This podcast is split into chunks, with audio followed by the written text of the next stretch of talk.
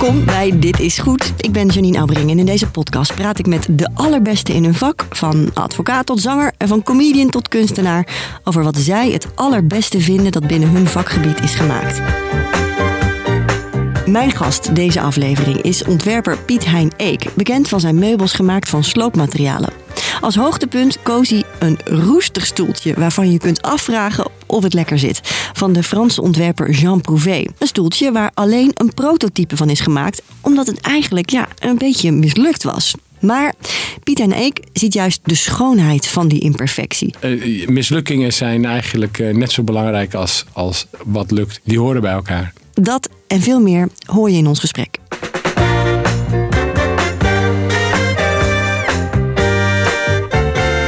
Goed dat je er bent. Um, ik begin deze podcast altijd met een uh, korte uh, biografie die jou min of meer moet samenvatten. Dat is bij sommige mensen heel lastig. Bij jou was het ook niet eenvoudig.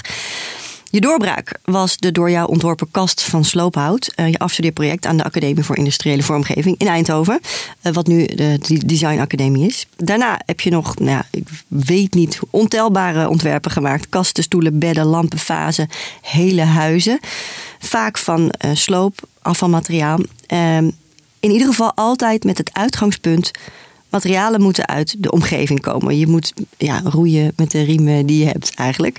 En in Eindhoven op het voormalige Philips terrein Strijp R kocht je in 2010 een voormalige Philips fabriek. Waar nu je bedrijf gevestigd is. Dat is je werkplaats, een grote winkel, restaurant, hotel. Je werkt daarnaast ook voor opdrachtgevers. Hebt een meubellijn ontworpen voor IKEA, richtte kantoren, scholen in. En werkte voor onder andere het Rijksmuseum in Amsterdam, het Krullenmuller. Ben ik nog iets belangrijks vergeten?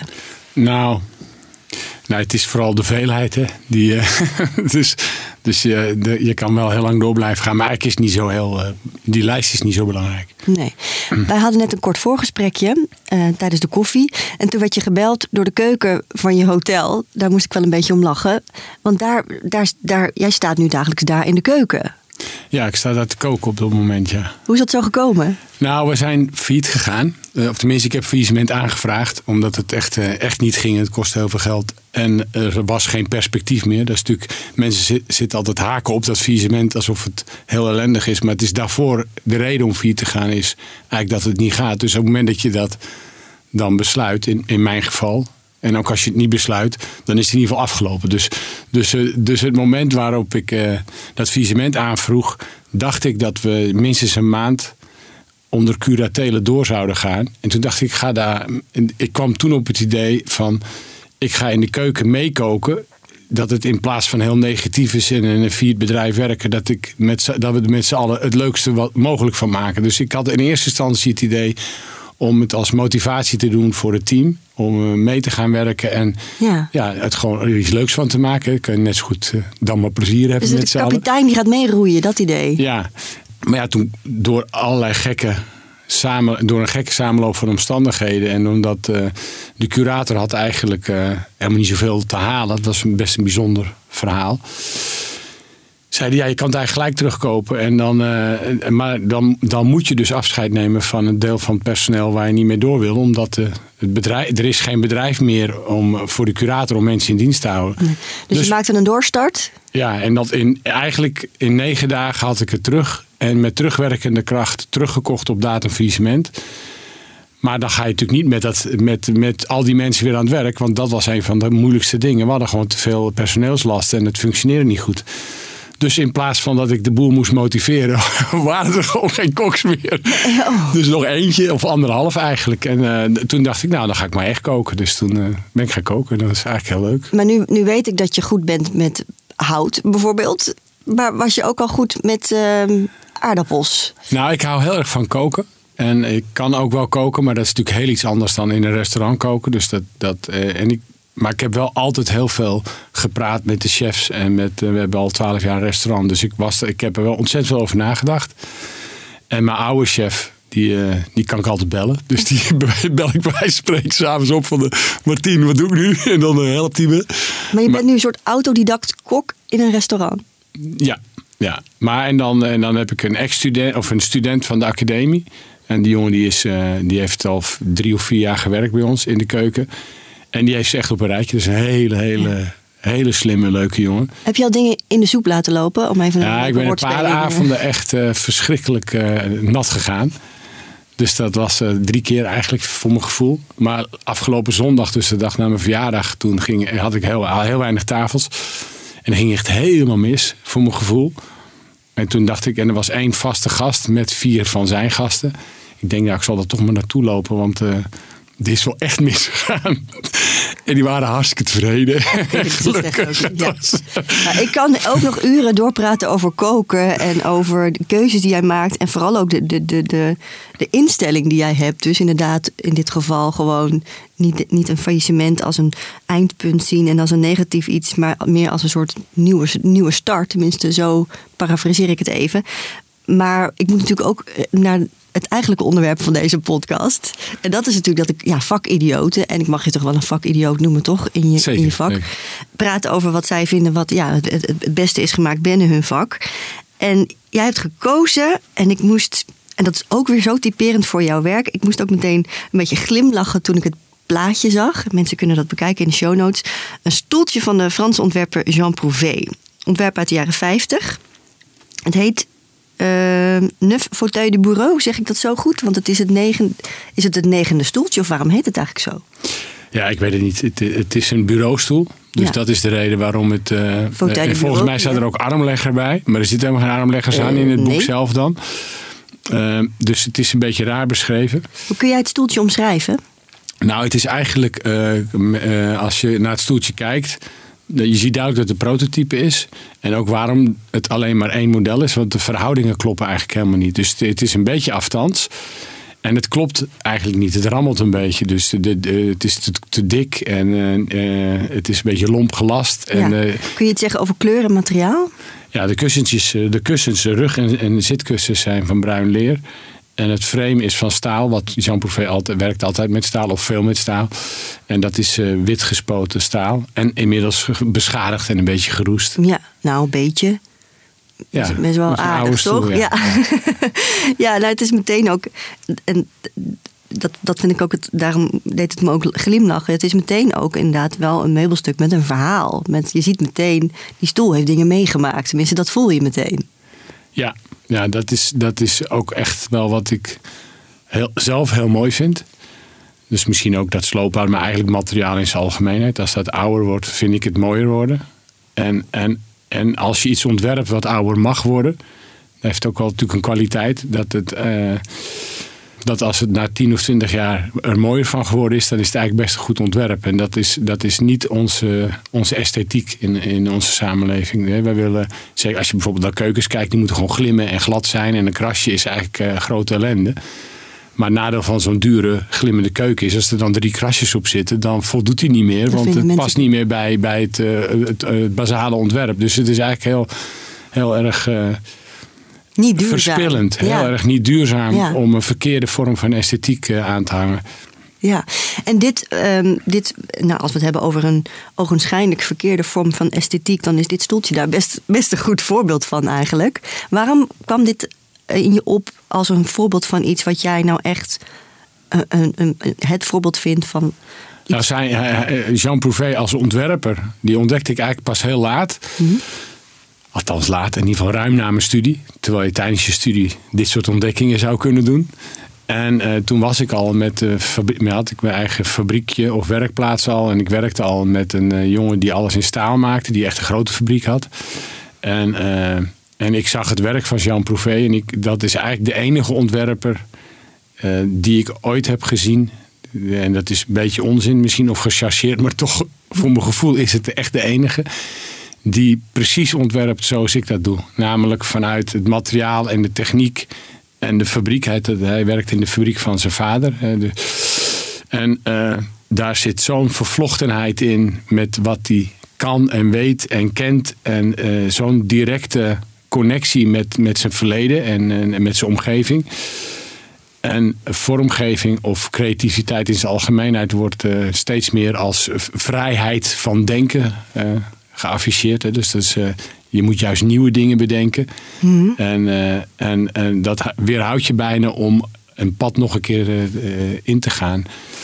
En hij, was echt, hij is echt een voorbeeld van iemand die zijn hele leven lang in bepaalde thema's uh, steeds nieuwe dingen heeft gemaakt. En uiteindelijk, uh, ja, dit stoeltje is misschien wel belangrijker als zijn beste stoelen. Want hij is, om daar te komen, heeft hij ook wat minder geslaagde stoelen moeten maken. Ja, ik kom zo terug over wat je net zei over creativiteit. Want dat vind ik super interessant. Maar ik wil nog heel even naar, naar het stoeltje zelf. Want als je het hebt over een meubelstuk, dan denk je ook meteen aan, aan een functionaliteit, toch? Of, of het lekker zit bijvoorbeeld. Maar al die aspecten heeft dit stoeltje, correct me if I'm wrong, ogenschijnlijk niet, toch? Het ziet, er, ik, het ziet er niet uit alsof ik denk, lekker, ik ga er, ik ga er even lekker op zitten. Ja, dat is met stoelen ver, uh, ver, verraderlijk. Ik denk dat die, ik heb er nooit in gezeten, toen is er maar één van gemaakt. Ik weet niet waar die staat. Maar als de, de, de, de rug lijkt de goede hoek te hebben en als de hoogte, hoogte goed is, of je bent klein genoeg, want dat is natuurlijk een oude stoel, dus die zijn wat lager. Uh, en het is gestoffeerd en de rug is ook een beetje rond, dan is hij eigenlijk beter dan een stoel die er luxe uitzien. Mensen hebben de neiging om op goede stoelen slecht te zitten. En een kleine compacte stoel die in de juiste hoek en, uh, en verhoudingen zit. Dat is eigenlijk beter om te zitten dan uh, de luxe fauteuil die wij als luxe ervaren. Dus, dus het kan zomaar zijn dat hij ook nog eens een keer heel goed zit. Vind je hem mooi? Ja, maar dat is wel mijn vorm van esthetiek. Ik vind het echt een heel mooi stoeltje. Ja. En kun je jouw vorm van esthetiek omschrijven? Ik hou ervan als dingen een beetje schuren. Als het, het hoeft voor mij niet allemaal helemaal goed te gaan. Als het, als het perfect is, dan zie ik dat als, uh, als dat het misschien helemaal gelukt is. Maar dan is er wel, de spanning is er een beetje uit. Dus voor mij is de weg er naartoe eigenlijk het spannendst. Dus, dus, dus dit, dit is... Uh, ja, dit heeft heel veel waar je over na kan denken. Ja, en die weg naartoe, daar, er kunnen dus ook beren op die weg zijn. Er kunnen bochten in de weg zitten. Ja, ja. Maar het is ook, het is net als met schrijven. Uh, ik schrijf ook best veel. Als je alles opschrijft, dan is er ook een beetje de jus eraf. Dus je moet ook mensen wel een beetje laten nadenken. Dus soms moet je denken, nou schrijf ik dat lekker niet op. De kunst van het weglaten. Ja, dat je, dat je iemand het zelf laat invullen. En als je het, dan ontdekken mensen ook, hebben ook hun eigen gedachten bij een tekst. Terwijl als een tekst heel feitelijk wordt. Terwijl ik wel feitelijk, ik ben wel van het feitelijke qua schrijven. Maar als je alles gaat invullen, dan, dan gaan mensen eigenlijk, dan is het minder leuk, omdat het niks meer aan de verbeelding overlaat. En ik denk dat dat niet alleen voor schrijven geldt, voor muziek. Als je muziek gehoord hebt en het blijft zo in je hoofd na, nazingen, dan is, dat, dan is dat kennelijk iets gebeurd waardoor je in je hoofd. Tenminste, heb ik. Ik heb meer met klassiek, maar eigenlijk met heel veel soorten muziek. Als ik dan kan ik een dag later kan het opeens weer in me opkomen. Dan zit het helemaal, zit het er weer helemaal in. En dan dat is kennelijk is daar dan ja, zijn er sporen achter gebleven. Volgens mij is dat visueel, is dat met geluid, met, met alles is dat. Ja, dus de kunst van het weglaten inderdaad. En, en, en ja, ruimte laten voor verbeelding. Dat is, dat is wat, wat we hier eigenlijk dus ook zien in, in dit stoeltje. En even terugkomend wat je net zei over, over creativiteit. Want je zei tegenwoordig uh, zien mensen creativiteit als iets om steeds maar iets nieuws te verzinnen. Of, ja, en jij hebt daar dan blijkbaar een andere definitie van. Ja, ik vind, ik vind dus de hang naar het nieuwe. Als, als je kijkt naar de pers en naar opleidingen en naar hoe creatieve mensen zelf. En ik, er zijn heel veel uitzonderingen om, maar, maar als je de gemene deler bekijkt van, van hoe er over creativiteit nagedacht wordt dan is het eerste waar je over nadenkt, is, is hij origineel? Is, het, is hij de eerste met dit idee? Vernieuwend. Vernieuwend. Dus dat betekent als je op een opleiding zit, dat, je, dat jij met de paplepel ingegoten krijgt, dat je als, met iets heel nieuws moet komen, wat, wat jouw signatuur is. En nou, dat kan, hè, dat is ook creatief. Maar je kan natuurlijk ook op een pad wat al begaan is, het verder verdiepen. Of, uh, of uh, in mijn geval, ik probeer te werken met wat ik om me heen heb. Uh, en dan is dat nieuwe, daar komt er wel, want ik bedenk het. Dus het zal wel nieuw zijn, maar het is geen doel op zich. En, en in de perceptie nu, eigenlijk van, zowel vanuit de, de, de, de kunstverzamelaar of degene die, de consument, als, als de, het vakgebied en de, en de journalistiek, eigenlijk iedereen, of bijna iedereen, is gericht op, op iets nieuws maken.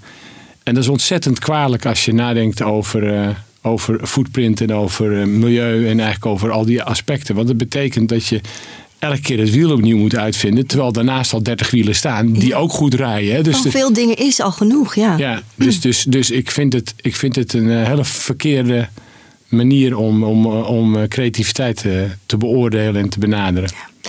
En je zei net over het stoeltje, ik heb er nooit op gezeten, ik weet ook niet waar die staat. Want is het, het is, is het niet bekend waar die. Waar, waar, waar is het stoeltje? Ja, ik geloof wel dat het bekend is in welke collectie dat zit. Maar ja, nee, ik, heb, ik heb dat boek ooit eh, heel lang geleden, dus in 96 denk ik dat ik het boek gekregen of gekocht heb. En, Je toen, kreeg een kunstboek en daar stond hij in. en daar, dit staat erin. En ja, voor mij is dat fotootje meer dan genoeg. Ja, je hoeft het niet te voelen of te. te Nou, als ik, als, ik, als ik naar een museum zou kunnen eh, en dit staat, dan ga ik zeker wel kijken. Ja. ja. En jij zei, het is, je je ziet meteen dat het een prototype is. Waar zie jij dat aan? Dat het eigenlijk rammelt. Hè? Dus de verhoudingen kloppen niet. En, eh, en eh, een serieproduct. Ik heb ook heel veel van die producten die eh, niet lopen omdat ze net niet helemaal goed zijn. Nee. En, maar waarom zou er dan niet een tweede verbetertype zijn gemaakt? Ja, hij, hij rammelde te veel. ja? een maandagochtend, dat is een Fransman, dus een maandagochtend eh, stoel. Was niet meer te redden. Nee, dat weet ik niet. Nee, want, nee, want ik denk dat je heel veel. eh, mislukkingen zijn eigenlijk eh, net zo belangrijk als, als wat lukt. Ik noem dat het lukkelingen. Maar, maar eh, die horen bij elkaar. En dan de ontwerper van het stoeltje, Jean Prouvé dus, architect. Van, eh, hij is begin 1900 geboren. Wat weet je verder over hem? Nou, eigenlijk alleen maar dat, hij, eh, dat zijn vader dus die fabrieken had. En dat hij eh, geen industrieel ontwerper was. Maar dat, dat was niemand toen, want dat bestond helemaal niet. Wat voor soort fabriek was het? Metaal, metaalbewerkingsfabriek. En ik, ik meen, maar dan weet ik, ja, gewoon constructiemetaal. Maar ik, ik meen, hij heeft heel veel huizen gemaakt, ook prefabhuizen. Maar het zal gewoon een algemene fabriek zijn geweest. En het is natuurlijk in een tijd dat, eh, dat na de industriële revolutie, of je zou kunnen zeggen voor de Tweede, voor de tweede Wereldoorlog, is eigenlijk eh, is er een enorme ontwikkeling geweest eh, eh, in, met fabrieken, waardoor er opeens serieproductie gedraaid kon worden. Dat heeft ook met die perfectie te maken. En dus daarvoor maakte een ambachtsman een stoel of een tafel. En zeker in ijzer werd die stuk voor stuk gemaakt en werd met een handbuigtang gebogen. Ja, daar kwam eigenlijk net iets anders uit. En al, want ijzer is ook niet zo lang op die manier zoals we dat kennen eh, beschikbaar. En eigenlijk eh, voor en na de Tweede Wereldoorlog kwamen er enorme machineparken. En als je dan één keer iets maakt, en dan konden er miljoenen keren precies hetzelfde uitkomen. Dus waarom zou je het niet perfect doen? Dus, dus de esthetiek toen was dat, of de, ja, werd heel erg beïnvloed door, door het feit dat het opeens wel perfect kon. Dus de, die, de, waar we het net over hadden, dat eh, die perfecte keuken, die kon in eh, 18 nog wat helemaal niet. Hè, want er, was gewoon handwerk, ambacht. En eh, we hebben dat natuurlijk heel lang met ons meegedragen. De, de, de, de, de onmogelijkheid van perfectie. En, eh, en dan de overgang dat het wel kon. Dat heeft ontzettend eh, de esthetiek van, eh, van ongeveer alles bepaald. Ja. En hij heeft eigenlijk in die tijd gewerkt dat, dat er enorme ontwikkelingen zijn geweest. Dus na de Tweede Wereldoorlog, dus na Bauhaus, waar al die buismeubelen gemaakt zijn, die, die ook voor het eerst allemaal identiek waren. En voor mijn gevoel heeft hij als een van de eerste echt het materiaal en de machines en de technieken tot, tot, tot, eh, tot een heel eigen product bedacht. Dus, Ja. dus zijn kennis was heel groot, doordat, het, doordat hij het letterlijk met de paplepel ingegoten heeft gekregen. Ja, en, en, en net als jij gebruikte hij dus ook vooral materialen uit zijn eigen directe omgeving. Ja. Ja. Ja, en met heel veel gevoel en kennis. En eh, daar hoop ik dan van dat, dat anderen dat in mij ook herkennen wat ik doe. Maar, ja. Heb je, want je hebt hem laat ontdekt, zei je, na je studie. Maar heb je je wel door hem laten inspireren? Nou, het was vooral eh, de herkenning. Ehm, en mijn inspiratie, ja, ik zou niet weten waar ik dat precies vandaan haal. Dus behalve dan door rond te lopen in mijn eigen omgeving of dingen te zien. En, eh, dus ik denk gewoon door op het pad waar ik heb gezeten. En, en eh, de inspiratie als mens, die haal ik meer uit boeken en, en muziek. En, Ja, andere ja, dingen. dus Ja. komt minder uit het vakgebied. Jean Prouvé eh, was smid, dus eigenlijk van, van huis uit. eh, werd architect. Een bekende uitspraak van hem is: eh, er is geen verschil tussen het ontwerpen van een huis en het maken van een meubelstuk. Daar heb jij zowel huizen als meubels ontworpen. Ben je, ben je het met hem eens? Ja. ja, ik denk zelfs dat je er alles aan kan toevoegen. zingen, koken. Ja? Ja, voor mijn gevoel is de manier waarop. maar dat is, dat is wat ik in hem herken, denk ik. Ehm, en dat geldt niet voor iedereen. Als, je, als jij jouw vak ziet als kennis van, eh, van waar je mee bezig bent en daar komt dan iets uit. Nou, dat is ons klassieke beeld van eh, je studeert ergens voor en dat ga je dan doen. Maar als je je manier van denken als uitgangspunt neemt, ja, dan kan je dit natuurlijk op andere dingen ook toepassen. En ik heb, vond dat best spannend hoor, want toen wij architectuur eh, gingen doen, gebouwen en zo, dacht ik wel van ja, werkt dat wel? En bleek eigenlijk dat het voor gebouwen nog veel belangrijker is om eh, te denken zoals ik denk. Omdat ja, dat gebouw staat er of de plek is er. En, eh, eh, en als je als architect iets nieuws wil bedenken en dat zet je op de verkeerde plek. Nou, ik denk dat jij als je hier wegfietst heel veel voorbeelden ziet. En ik denk dat iedereen bij zichzelf denkt, oh dat herken ik. Dan ga je dus al voorbij aan het feit dat, dat, dat je als architect precies dezelfde uitgangspunt zou moeten hebben. Namelijk, er is een omgeving of er is al een gebouw wat een nieuwe bestemming krijgt. Of er is een materiaal waar ik het mee ga doen. Eh, de- of er zijn gewoon klanten die een bepaald, eh, die een woning willen waar ze met de kinderen kunnen wonen. Er zijn allerlei, allerlei variabelen. De zon waar die opkomt en ondergaat. Nou ja, hoeveel architecten maken er niet gebouwen en huizen waar je echt niet wil wonen omdat je nooit de zon op het juiste moment hebt. Nou, je kan eindeloos doorgaan. De, er wordt, als je het nieuwe of jou, jouzelf als uitgangspunt neemt in een proces. En je kijkt niet naar wat de wereld of de omgeving te bieden en te vragen heeft, dan maak je gewoon rotzooi. En, eh, en daar is helaas heel veel, zijn heel veel voorbeelden van. En ik denk dat hij gelijk heeft dat het dan ook niet zo heel veel uitmaakt wat je precies doet. Als je maar vasthoudt aan die, aan die filosofie, bedoel je? Als je maar een filosofie hebt, als je maar een manier van denken hebt. En, en natuurlijk kan het zijn dat die manier van denken dan niet toepasbaar is. In mijn geval ontdek ik tot nu toe dat ik eigenlijk denk van ja, het, het werkt gewoon tot nu toe elke keer. Dus waarom zou ik het niet ook ergens anders op proberen? Maar, maar ik kan me ook voorstellen, ik heb ook vrienden die zijn supergoed en heel geconcentreerd. En die hebben juist een heel klein gebied waar ze zich totaal in verdiepen. En die zitten dan in een nuance en dan moeten ze dat vooral doen. En dan moet je helemaal niet ook nog eens een keer lekker gaan koken als je viert gaat. Daar word je knettergek van natuurlijk. Dus, dus het is ook maar net over wie je het hebt en met wat voor mindset. Maar ik geloof wel dat, dat jouw eigen mindset het uitgangspunt zou moeten zijn voor wat je doet. En, en, eh, en, en, En wat je maakt. Ja. en dat dat dus niet beperkend hoeft te zijn in de klassieke hokjes, zeg maar. En wat voor ruimte gaan we je in de toekomst nog vinden? Want de werkplaats dus, de keuken. Ik ga denk ik wel een beetje blijven koken, want ik vind het echt heel leuk. Maar, eh, en ook wel uitdagend ook. Dus ook iets wat je niet kan wel doen is best leuk. Ja? Ja, dat vind ik wel, ja. Toen ik begon te koken, toen eh, de eerste week, dacht ik, waar heb ik toch een raar gevoel in mijn buik. was zo'n beetje weeg. En toen, eh, toen dacht ik op een gegeven moment, dat had ik vroeger als kind met Sinterklaas. was ik ook altijd zo zenuwachtig. En ik had dus wel dat, dat, dat, die kinderlijke zenuwen. Maar en Sinterklaas best leuk natuurlijk. Dus, dus uiteindelijk dacht ik, och, het is dat gevoel. Toen moest, dat had ik al echt al ge- geen 30 jaar meer gehad. Gewoon dat, die, die van, ja, die, die soort gekke zenuwen. Dus, eh, En Daar, daar moet je eigenlijk natuurlijk naar op zoek blijven, ook als volwassene. nou, ik vond het heel leuk om te ontdekken dat, dat, dat je dat dus weer kan hebben. En, dat, en, en dan niet gelijk van oh, oh, oh, maar eigenlijk eh, ja, dat je er ook best plezier in hebt. Dus, dus who knows wat ik nog ga doen. Dankjewel, Pieter Neek. Dank je. En eh, jij bedankt voor het luisteren naar Dit is Goed. Wil je meer lezen en vooral ook zien van eh, wat we hebben besproken in deze aflevering? Bekijk dat stoeltje. Ga naar ditisgoed.net of kijk in de show notes van deze aflevering voor de linkjes. Eh, wil je meer afleveringen horen? Vergeet dan niet om je te abonneren in je favoriete podcast-app. Op ditisgoed.net vind je nog veel meer informatie over deze podcast en andere afleveringen. En daar kun je ook abonneren op onze nieuwsbrief.